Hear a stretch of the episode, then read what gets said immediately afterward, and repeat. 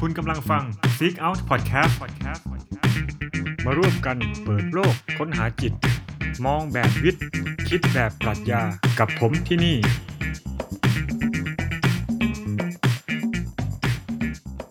สวัสดีครับ ผมเป้ปียนัทมาพบกันอีกครั้งนะครับสำหรับ Seek Out Podcast นะครับ ตอนนี้เป็น episode ที่ 2 นะครับ วันนี้ก็จะมาว่ากันด้วย เรื่องราวจากเว็บไซต์ Eon นนะครับไม่รู้ว่าออกเสียงยังไง Eon และ Eon นนะครับสะกด A E O N นะครับก็เป็นเว็บไซต์ที่ฟรีสำหรับบทความมากมายนะครับ ที่สำคัญมีบทความปรัชญาด้วยนะครับว่าวันนี้จะพูดถึงบทความหนึ่งที่ว่าด้วยเรื่อง body นะครับหรือว่าร่างกายครับว่าการที่เราจะสร้าง intelligent machine นะครับ หรือว่า เรียกง่ายๆว่า AI นี่แหละ หรือว่า robot หรือว่า artificial intelligence เขาบอกว่าเราไปเน้นผิดที่นะครับ ดันไปเน้นที่ความ intelligence ทางด้านคณิตศาสตร์หรือว่า logic แต่จริงๆแล้วนะ่ะการสร้างหุ่นยนต์เนี่ยเราควรจะเน้นที่ความสามารถทางด้านร่างกายนะครับ มาดูนะครับว่าเขาพูดถึงอะไรนะครับ บทความนี้นะครับ เผยแพร่ในเว็บไซต์ Eon นะครับ เมื่อวันที่ 14 มีนาคม 2017 ก็หัวข้อบทความภาษาอังกฤษก็คือนะครับ The body is the missing link for truly intelligent machines นะครับ ก็คือเขาบอกประมาณว่าร่างกายเนี่ย หรือ body เนี่ย เป็นสิ่งที่ขาดหายไปนะครับ ในการในการ ที่เราจะผลิต AI เนี่ยก็คือพูดง่ายๆคือว่าเขาบอกว่าโครงการผลิต AI ที่ผ่านมาเนี่ยไม่ค่อยเน้นเรื่องร่างกายนะครับมาดูกันว่าเขาว่าไงนะครับ บทความนี้เขียนโดยนะครับเบนเมดล็อกนะครับเขาก็เป็นผู้ร่วมก่อตั้งบริษัทที่ชื่อ Swift Key ผมก็ไม่ไม่รู้เพิ่งเคยได้ยินเหมือนกัน ก็เป็น mobile app นะครับน่าจะเป็น mobile แอปพลิเคชัน ที่ใช้เทคโนโลยีการ prediction หรือว่าการคาดการณ์อะไรเนี่ยก็รายละเอียดก็ก็ ประมาณนี้นะครับก็เรามาเข้าสู่บทความกันเลยดีกว่า บทความเนี้ยนะครับเขาเริ่มต้นด้วยการบอกว่า เราเนี่ยมีแนวโน้มจะคิดถึงเรื่องจิตเนี่ยหรือว่าอ่า mind นะในภาษาอังกฤษเขาใช้คำนี้ คือเรามีแนวโน้มที่คิดถึงเรื่องจิตของเราเนี่ย ในฐานะที่เป็นสิ่งที่เหนือกว่า สิ่งสิ่งที่เหนือกว่าหรือพัด หรือว่าสิ่งที่มันพิเศษอะที่มันซึ่งมันแบบอยู่เหนือวางวางซ้อนอยู่บนโครงสร้างที่โบราณกว่า พูดง่ายๆคือว่าเราคิดว่าจิตมันเป็นสิ่งที่ มีลักษณะ พิเศษบางอย่าง ซึ่งมันมาวางทับบนสิ่งที่พื้นฐานกว่านั้นนะครับ นั่นก็คือว่านั่นก็คือว่าเราอะมีความรู้สึกว่าจิตของเราอะ หรือตัวตนเราเนี่ย มันมีอะไรบางอย่างที่แตกต่างไปจากร่างกาย พูดง่ายๆก็คือเขาบอกว่าจิตเนี่ย มันวางทับอยู่บนร่างกาย นะฮะทีนี้เนี่ย สมมุติถ้าเกิดว่าจิตเนี่ย พูดง่ายๆคือเขาจะบอกว่า จิตมันอยู่ในสมอง ซึ่งเป็นสิ่งที่พิเศษหรือว่ามีศักยภาพในการรู้คิดอะไรเนี่ย เหนือร่างกายแล้วเขาก็กำลังจะบอกว่าสมมุติถ้าเกิดว่า เราเรายกให้สมองมันเป็นสิ่งที่มันแบกแบกจิตอันนั้นไว้เนี่ย เราดังนั้นเนี่ยไอโครงการพัฒนา AI หรือว่า artificial intelligence เนี่ยหรือว่าการพัฒนา AI ให้มันเหมือนมนุษย์เนี่ยตอนนี้เขาใช้คำว่า human like artificial intelligence ถ้า assume แต่ตรงเนี้ยย้อนกลับไปเมื่อ episode ที่1เนี่ยคราวที่แล้วเนี่ยตรงเนี้ยน่าจะหมายถึง strong AI ก็คือการพยายามสร้าง AI ให้เหมือนมนุษย์เนี่ยโครงการเหล่านี้ที่ผ่านมา มันก็เลยตั้งอยู่บนพื้นฐานความคิดเดียว กับที่พูดเมื่อกี้ ก็คือว่าให้ความสำคัญกับ สิ่งอ่าสภาวะพิเศษหรือของสิ่งที่เหนือกว่า ที่อยู่ที่อยู่ในสมองนะ แล้วก็ตรงนี้ก็แอดซูมได้ว่า ก็โดยโดยมองข้ามร่างกาย หรือว่ามองข้ามสิ่งที่มันพื้นฐานกว่า นะดังนั้นเนี่ยคนที่เขาเขียนเนี่ย ชื่ออะไรนะผมลืมขอดูก่อนเมดล็อก เนี่ยเขาก็บอกว่า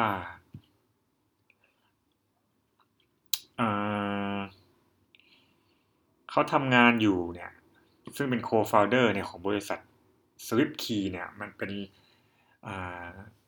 เป็นบริษัทเกี่ยวกับการผลิตซอฟต์แวร์ที่ในแง่หนึ่งก็เกี่ยวกับภาษาด้วย แล้วก็การการคาดการณ์ทางด้านภาษา ผมไม่ได้เชี่ยวชาญเรื่องนี้มากนะก็อันนี้ถือว่าเล่าสู่กันฟัง ก็เรียกว่า predictive language นะก็อาจจะเป็นซอฟต์แวร์อะไรสักอย่างเนี่ยซึ่งซึ่งก็ถูกซื้อโดย Microsoft นานแล้วแหละ แล้วก็เป้าหมายของเขาเนี่ยก็คือการที่พยายาม เลียนสร้างซอฟต์แวร์เลียนแบบ สร้างซอฟต์แวร์เลียนแบบ มนุษย์อะว่าในการเข้าใจภาษาเนี่ยมนุษย์เข้าใจภาษายังไง ก็พยายามสร้างสร้างซอฟต์แวร์ที่มันพยายามทำงานเหมือนกับที่มนุษย์เข้าใจภาษา แล้วเขาก็บอกเขาก็เล่าว่าเออก็ ก็ได้ได้ได้มีความก้าวหน้าแล้วก็เขาบอกเขาภูมิใจที่ที่ได้สร้างระบบอ่าระบบการสื่อสารให้สตีเฟนฮอว์กินเนี่ยนะครับ ตั้งแต่ปี 2012 ถึง 2014 นะสตีเฟนฮอว์กินก็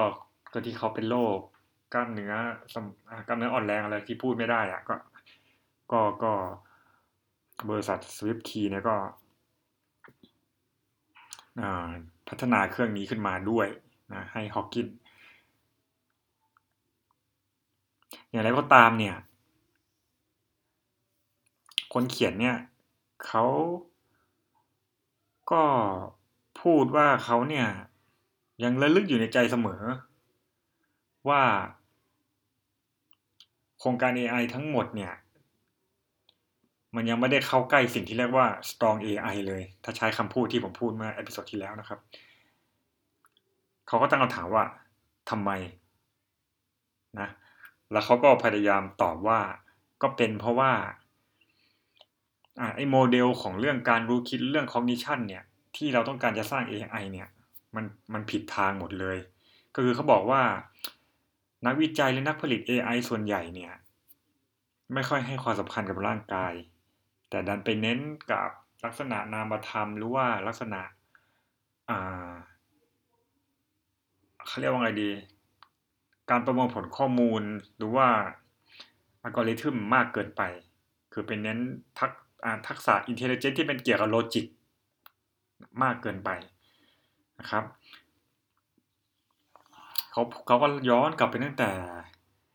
นะครับทศวรรษที่ 1950 นะครับ ก็คือกลางศตวรรษที่ 20 เลยนะครับ ตั้งแต่สมัยที่เริ่มมีการผลิต AI ในยุคนั้นเนี่ยนักวิทยาศาสตร์คอมพิวเตอร์เนี่ยก็พยายามที่จะเรียนแบบอินเทลเจนต์ของมนุษย์เนี่ย โดยพยายามสร้างระบบตรรกกะ เป็นตรรกกะสัญลักษณ์อะไรพวกนี้ก็คือว่าเวลาที่เอาเอาระบบเอาระบบโลจิกแล้วว่าระบบโค้ดพวกนี้ที่มันเรียนแบบโลกภายจริงข้างนอกอะ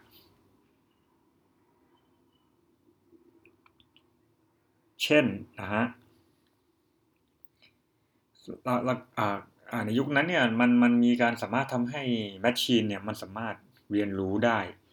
สมมุติแล้วก็ป้อนข้อมูลไปผมผมผมไม่ได้เชี่ยวชาญเรื่อง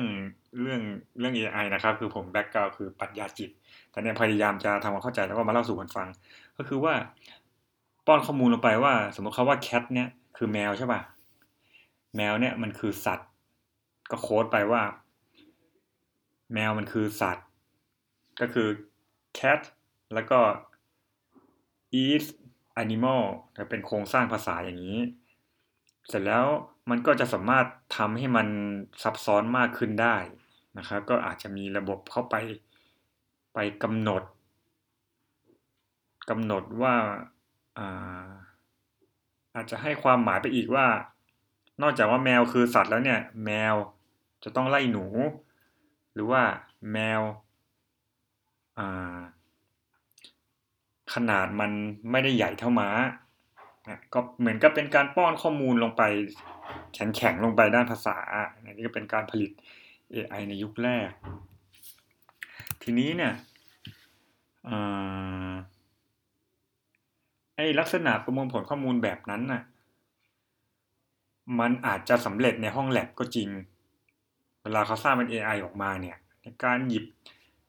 ทดสอบ ให้หยิบสิ่งของถ้าสมมุติผมไม่ได้ AI เนี่ย ผมมองขวดน้ำตั้งอยู่ข้างหน้าเนี่ย เป็นทรงกระบอกเนี่ย กับผมมองลูกเต๋าที่เป็นทรงลูกบาศเนี่ย ผมสามารถอาจจะสามารถรู้ว่ามันเป็นทรงกระบอกได้จาก จากการประมวลผลข้อมูล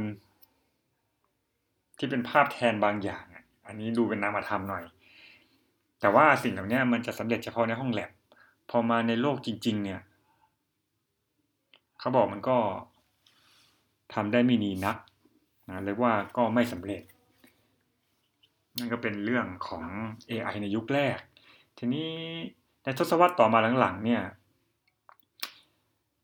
เทคโนโลยีหรือว่าอะไรหลายอย่างที่มันพัฒนาขึ้นมาเนี่ยมันทำให้นักวิจัยก็เปลี่ยนจาก เปลี่ยนจากลักษณะ logic ชั้นสูงตรงนั้นน่ะ ซึ่งมันดูนามธรรมเกินไปเนี่ย เปลี่ยนมาใช้ระบบสถิติ หรือว่าที่รู้จักในปัจจุบันว่าอัลกอริทึมหรือว่าเป็นการจัดการ pattern ของข้อมูลจำนวนมากจำนวนมหาศาลเลยเนี่ย วิธีการนี้ก็เรียกว่าที่รู้จักในปัจจุบันก็คือ machine learning นะก็คือแทนที่มันจะทำเหมือนไอ้โมเดลเมื่อทศวรรษ 1950 เมื่อกี้คือแทนที่มันจะใช้ความรู้ระดับสูงแบบเป็นโลจิคอลเป็นการให้เหตุผลแบบตรรกกะ ที่ว่าแมวคือ สัตว์ นั่นคือนี่ที่เป็นภาษาอย่างนั้นน่ะ แทนที่จะเป็นอย่างนั้นไอ้ machine learning แบบอัลกอริทึมแบบใหม่เนี่ย มันก็ใช้ลักษณะ bottom up หรือว่าจากล่างขึ้นสู่บน คือไม่ได้เริ่มจากบนเลยไม่ได้เริ่มจากระดับสูงเริ่มจากล่างขึ้นสู่บนคือค่อยๆเก็บข้อมูล เก็บข้อมูลไปเรื่อยๆทำซ้ำไปเรื่อยๆสมมุติว่าก็ให้พยายามให้มันพยายามเอาภาพแมวสักหนึ่งล้านตัวในโลกเนี้ยมาป้อน ให้ระบบมาได้เรียนรู้อะ คืออันนี้คือ bottom up จากจากการทำซ้ำไปเรื่อยๆอะโง่ๆเหมือนเหมือนทำอะไรโง่ๆทำซ้ำไปเรื่อยๆอะอะไรประมาณนั้นอะอ่า จนถึงวันหนึ่งมันก็จะแยกแยะ ได้ว่านี่คือแมวก็ใช้อีกวิธีหนึ่งนี่ก็เป็นวิธีอัลกอริทึมนะครับ ก็ถูกผิดยังไง ก็สามารถคอมเมนต์หรือว่าแนะนำมากันได้นะครับ เพราะว่าอาจจะมี ผมคาดผมคาดว่าผู้ฟังคงมีไม่เยอะนะครับเพราะว่าคงไม่มีใครเป็นจุดเริ่มต้นเนาะก็ยังไม่มีใครรู้จักผมเพียงแต่ว่า ถ้าบังเอิญมีคนฟังที่รู้เรื่อง AI หรือว่ารู้เรื่องอัลกอริทึมบังเอิญมาฟังเนี่ยผมจะยินดีมากเลยถ้า ถ้าได้แลกเปลี่ยนกันนะครับ ทีนี้เนี่ย อ่า ระบบ Machine Learning หรือว่าอัลกอริทึมเนี่ย มันก็ถูกใช้มาหลายปีถึงทุกวันนี้นะครับ แล้วเราก็สร้างระบบมากมายนะครับ ไม่ว่าจะเป็นการเล่นหมากรุกชนะมนุษย์หรือว่าเล่นโกะชนะมนุษย์อะไรหลายอย่างครับไม่ว่าจะแต่งเพลงยังได้เลยฮะ เขียนเพลงหรือว่าเขียนซอฟต์แวร์อะไรพวกนี้ทีนี้ไอ้ machine learning หรือว่าอัลกอริทึมอย่างที่ว่ามาเนี่ย มันก็สามารถสามารถทำสิ่งที่ซับซ้อนขึ้นได้เรื่อยๆ ซึ่ง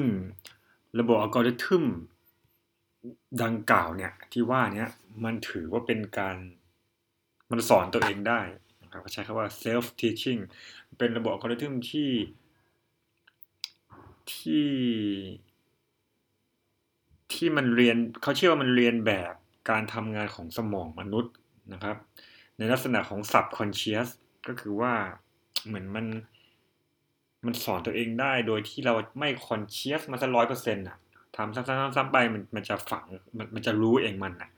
ครับ machine machine machine learning algorithm เนี่ยมันจะเริ่มต้นด้วยสิ่งพื้นฐานง่าย ๆนะครับ เช่นถ้าเป็นคอมพิวเตอร์ก็เป็นพิกเซลนะครับ หรือว่า อ่า เป็นตัวอักษร อักษรได้อักษรหนึ่งถ้าผมเข้าใจไม่ผิดนะฮะมันจะใช้คำว่า letters ทีนี้มันก็มาผสมกันเป็นเป็นอะไรที่มันซับซ้อนมากขึ้น ก็เขาก็เชื่อว่าเนี่ย มันเป็นอะไรบางอย่างที่เหมือนกับสมองมนุษย์ในส่วนของ cortex นะครับ หรือว่าในส่วนที่เกี่ยวกับ visual หรือการ การการการรับรู้โลกภายนอกนะครับ คือเหมือนสมองเราได้รับสัญญาณอิเล็กทรอนิกส์บางอย่างมาจากลูกตาสายตาเรามองเห็นอะไร เป็นเหมือนพิกเซลประกอบประกอบกัน แล้วก็ตีความออกมาก็ทำให้เราเข้าใจ แล้วก็ identify วัตถุที่เราเห็นได้นั่นก็คือคิดเราแบบว่า คิดเหมือนกับว่าสมองมนุษย์มันเป็นมันทำงานแบบคอมพิวเตอร์อะก็คือมองคือแบบมาประมวลผล อะไรประมาณนั้น แต่ว่านะครับในบทความเนี่ยเขาก็บอกว่าคุณเมดล็อกเนี่ยเขาก็บอกว่าระบบอัลกอริทึมเนี่ยมันเอาเข้าจริงๆมันมันอยู่ห่างไกลไปจากสิ่งที่มนุษย์เราเป็นจริงๆนะครับเพราะว่าความแตกต่างที่ความแตกต่างที่ที่แบบชัดเจนที่สุดนะก็คือว่ามนุษย์เราเป็นสิ่งมีชีวิตชีววิทยา ที่วิวัฒนะครับ วิวัฒมาเป็นหลายล้านปีนะครับ เป็นพันล้านปีอย่างเงี้ยกว่าที่เราจะมาเป็นมนุษย์ที่อินเทลเจนต์ในปัจจุบันเนี่ยเราผ่านกระบวนการวิวัฒนาการจากเซลล์มาเป็นล้านล้านปีด้วยซ้ำครับ จากเซลล์ขนาดเล็กอะไรเนี่ยอย่างที่เราเคยเรียนวิทยาศาสตร์กันมาแต่เด็กเนี่ยนี่เซลล์ของมนุษย์เนี่ยมันก็เป็นนกลไกเครือข่ายเครือเครือข่าย ที่ซับซ้อนนะอย่างที่ว่าเมื่อกี้แล้วมีระยะเวลาพัฒนามายาวนานมาก ซึ่ง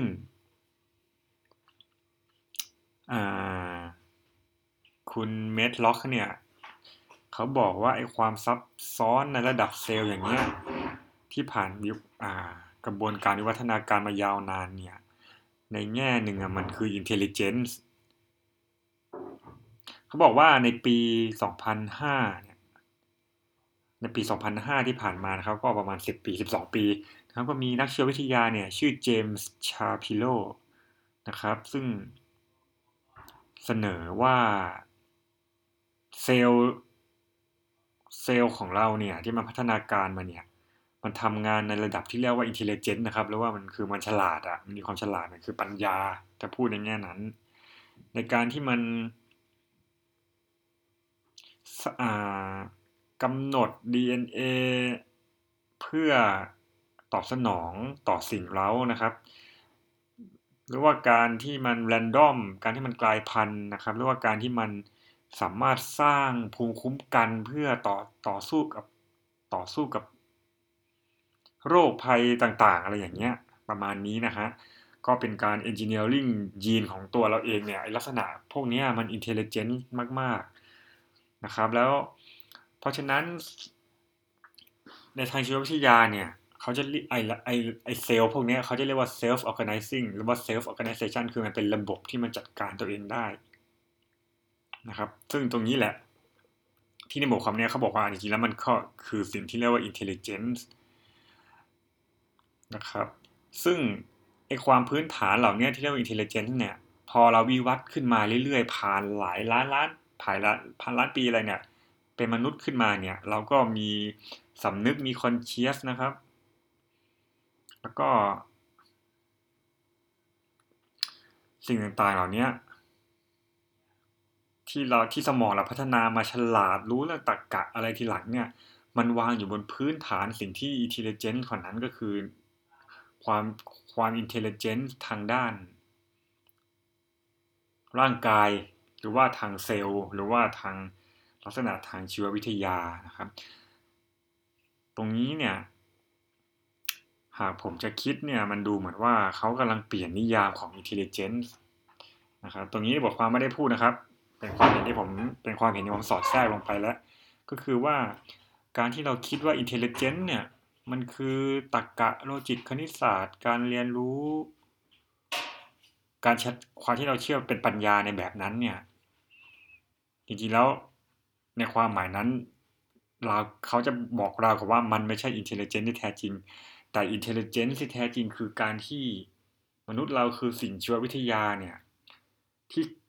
กำต้นกำเนิดเราคือเซลล์เซลล์เดียวหรืออะไรก็ตามในนักทางชีววิทยาประมาณนั้นก็แล้วมันก็พัฒนาหลายล้านปีมาจนเป็นเราทุกวันนี้ไอ้ตรงเนี้ยมัน intelligence มากกว่า ตรรกะสัญลักษณ์หรืออะไรพวกนี้นะครับ อันนี้ก็เป็น argument ที่เขาพูดถึงนะครับ แล้วคือคุณเมดล็อกเนี่ยเขาก็บอกว่ามีนักวิจัยและนักผลิต AI น้อยมากเลยที่ที่จะยอมรับความจริงในจุดนี้นะฮะ ซึ่งก็อย่างที่เล่ามาก่อนหน้านี้ก็คือว่านักวิจัย นักผลิต AI ที่ผ่านมาส่วนใหญ่ก็จะเน้นไปที่อัลกอริทึมหรือว่า pattern นะครับของข้อมูลคือมีการเทรนนิ่ง Data ก็คือว่าการฝึกสมมติเนี่ยอย่างที่บอกอย่ารูปแมวอะให้ดูรูปแมวแบบเป็นล้านๆตัวนะครับ เพื่อที่จะเพื่อที่จะสร้างแพทเทิร์นอัลกอริทึมพอ AI เนี่ยระบบ AI มันเห็นแมวแบบยิ่งมากเท่าไหร่เนี่ย ยิ่งเป็นสิบเป็นล้านล้านตัวเนี่ย มันก็ยิ่งมีความแม่นยำในการที่จะ identify ว่าโอ้นี่คือแมว อันนี้เป็นวิธีคิดในแบบในแบบที่นัก AI ส่วนใหญ่นึกถึง แต่ทีนี้ในบทความนี้เขาบอกว่า แต่ในทางตรงกันข้ามเนี่ยจริงๆแล้วเนี่ย เราน่าจะมามองมนุษย์นะในฐานที่เป็นสิ่งมีชีวิต ชีววิทยาเนี่ย ซึ่งเอาเข้าจริง ๆ เนี่ยสิ่งมีชีวิตชีววิทยาอย่างมนุษย์เราเนี่ย เรามีประสบการณ์กับโลกภายนอกแล้วมาซึ่งมันมาพร้อมกับ การคาดหวังและการพิจิตรอะการที่เราคาดการว่าสิ่งที่สิ่งที่จะเกิดขึ้นเนี่ย มันคืออะไรอ่าจากสิ่งที่แซมเปิลนะครับ ไม่ต้องไม่ต้องแบบ อัลกอริทึมหรือว่ามีข้อมูลเป็นมีนะเดต้าเป็นล้านล้านภาพแบบต้องเห็นภาพแมวเป็นล้านล้านไม่ถึงขนาดนั้นนะครับ ทีนี้เขาบอกว่าเมื่อมนุษย์เราคิดเกี่ยวกับแมวเนี่ย เราก็จะนึกถึง ประสบการณ์ที่เราเคยเห็นมาเราจะนึกถึงวิธีที่แมวมันเดิน มันเคลื่อนไหว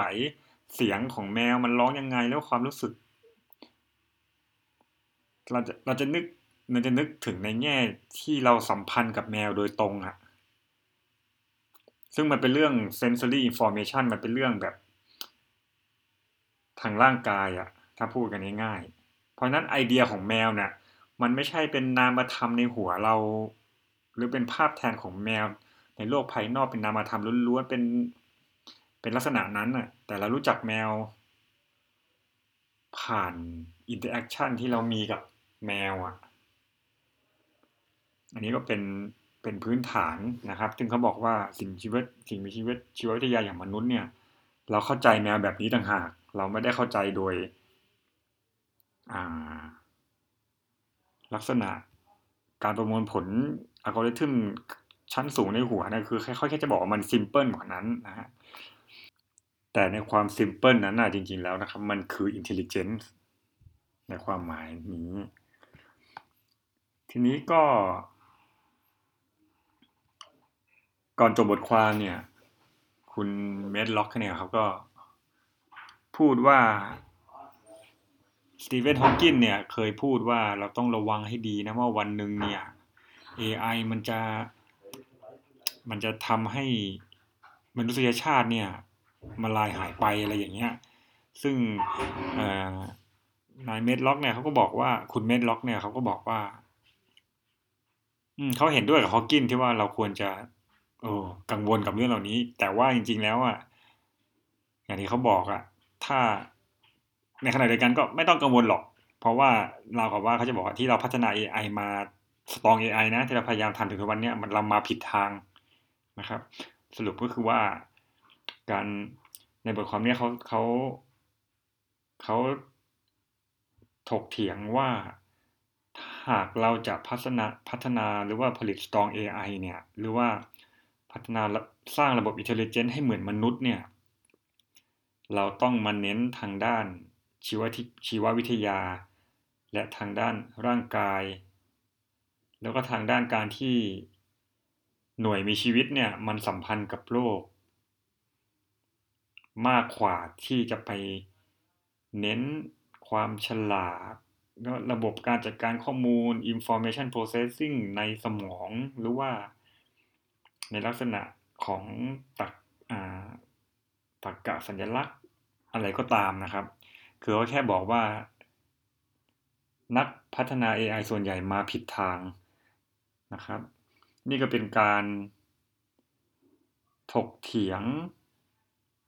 ในมุมที่พยายามเปลี่ยนนิยามของ intelligence นะครับ จากที่เคยเชื่อว่า intelligence คือ การประมวลผลข้อมูลชั้นสูง และแม้กระทั่งเป็นแพทเทิร์นของอัลกอริทึมนะครับ เป็นการพยายามบอกว่า สิ่งที่มนุษย์มีนั้นนะจริง ๆ แล้วอะมันคือลักษณะชีววิทยานะครับ จริง ๆ ตรงนี้มันมีคำศัพท์ในทางปรัชญาเขาเรียกว่า embody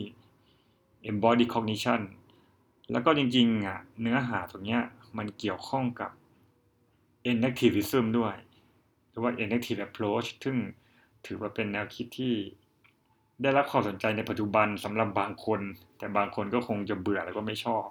ก็คือเป็นแนวคิดที่เน้นเรื่องชีววิทยา เน้นเรื่อง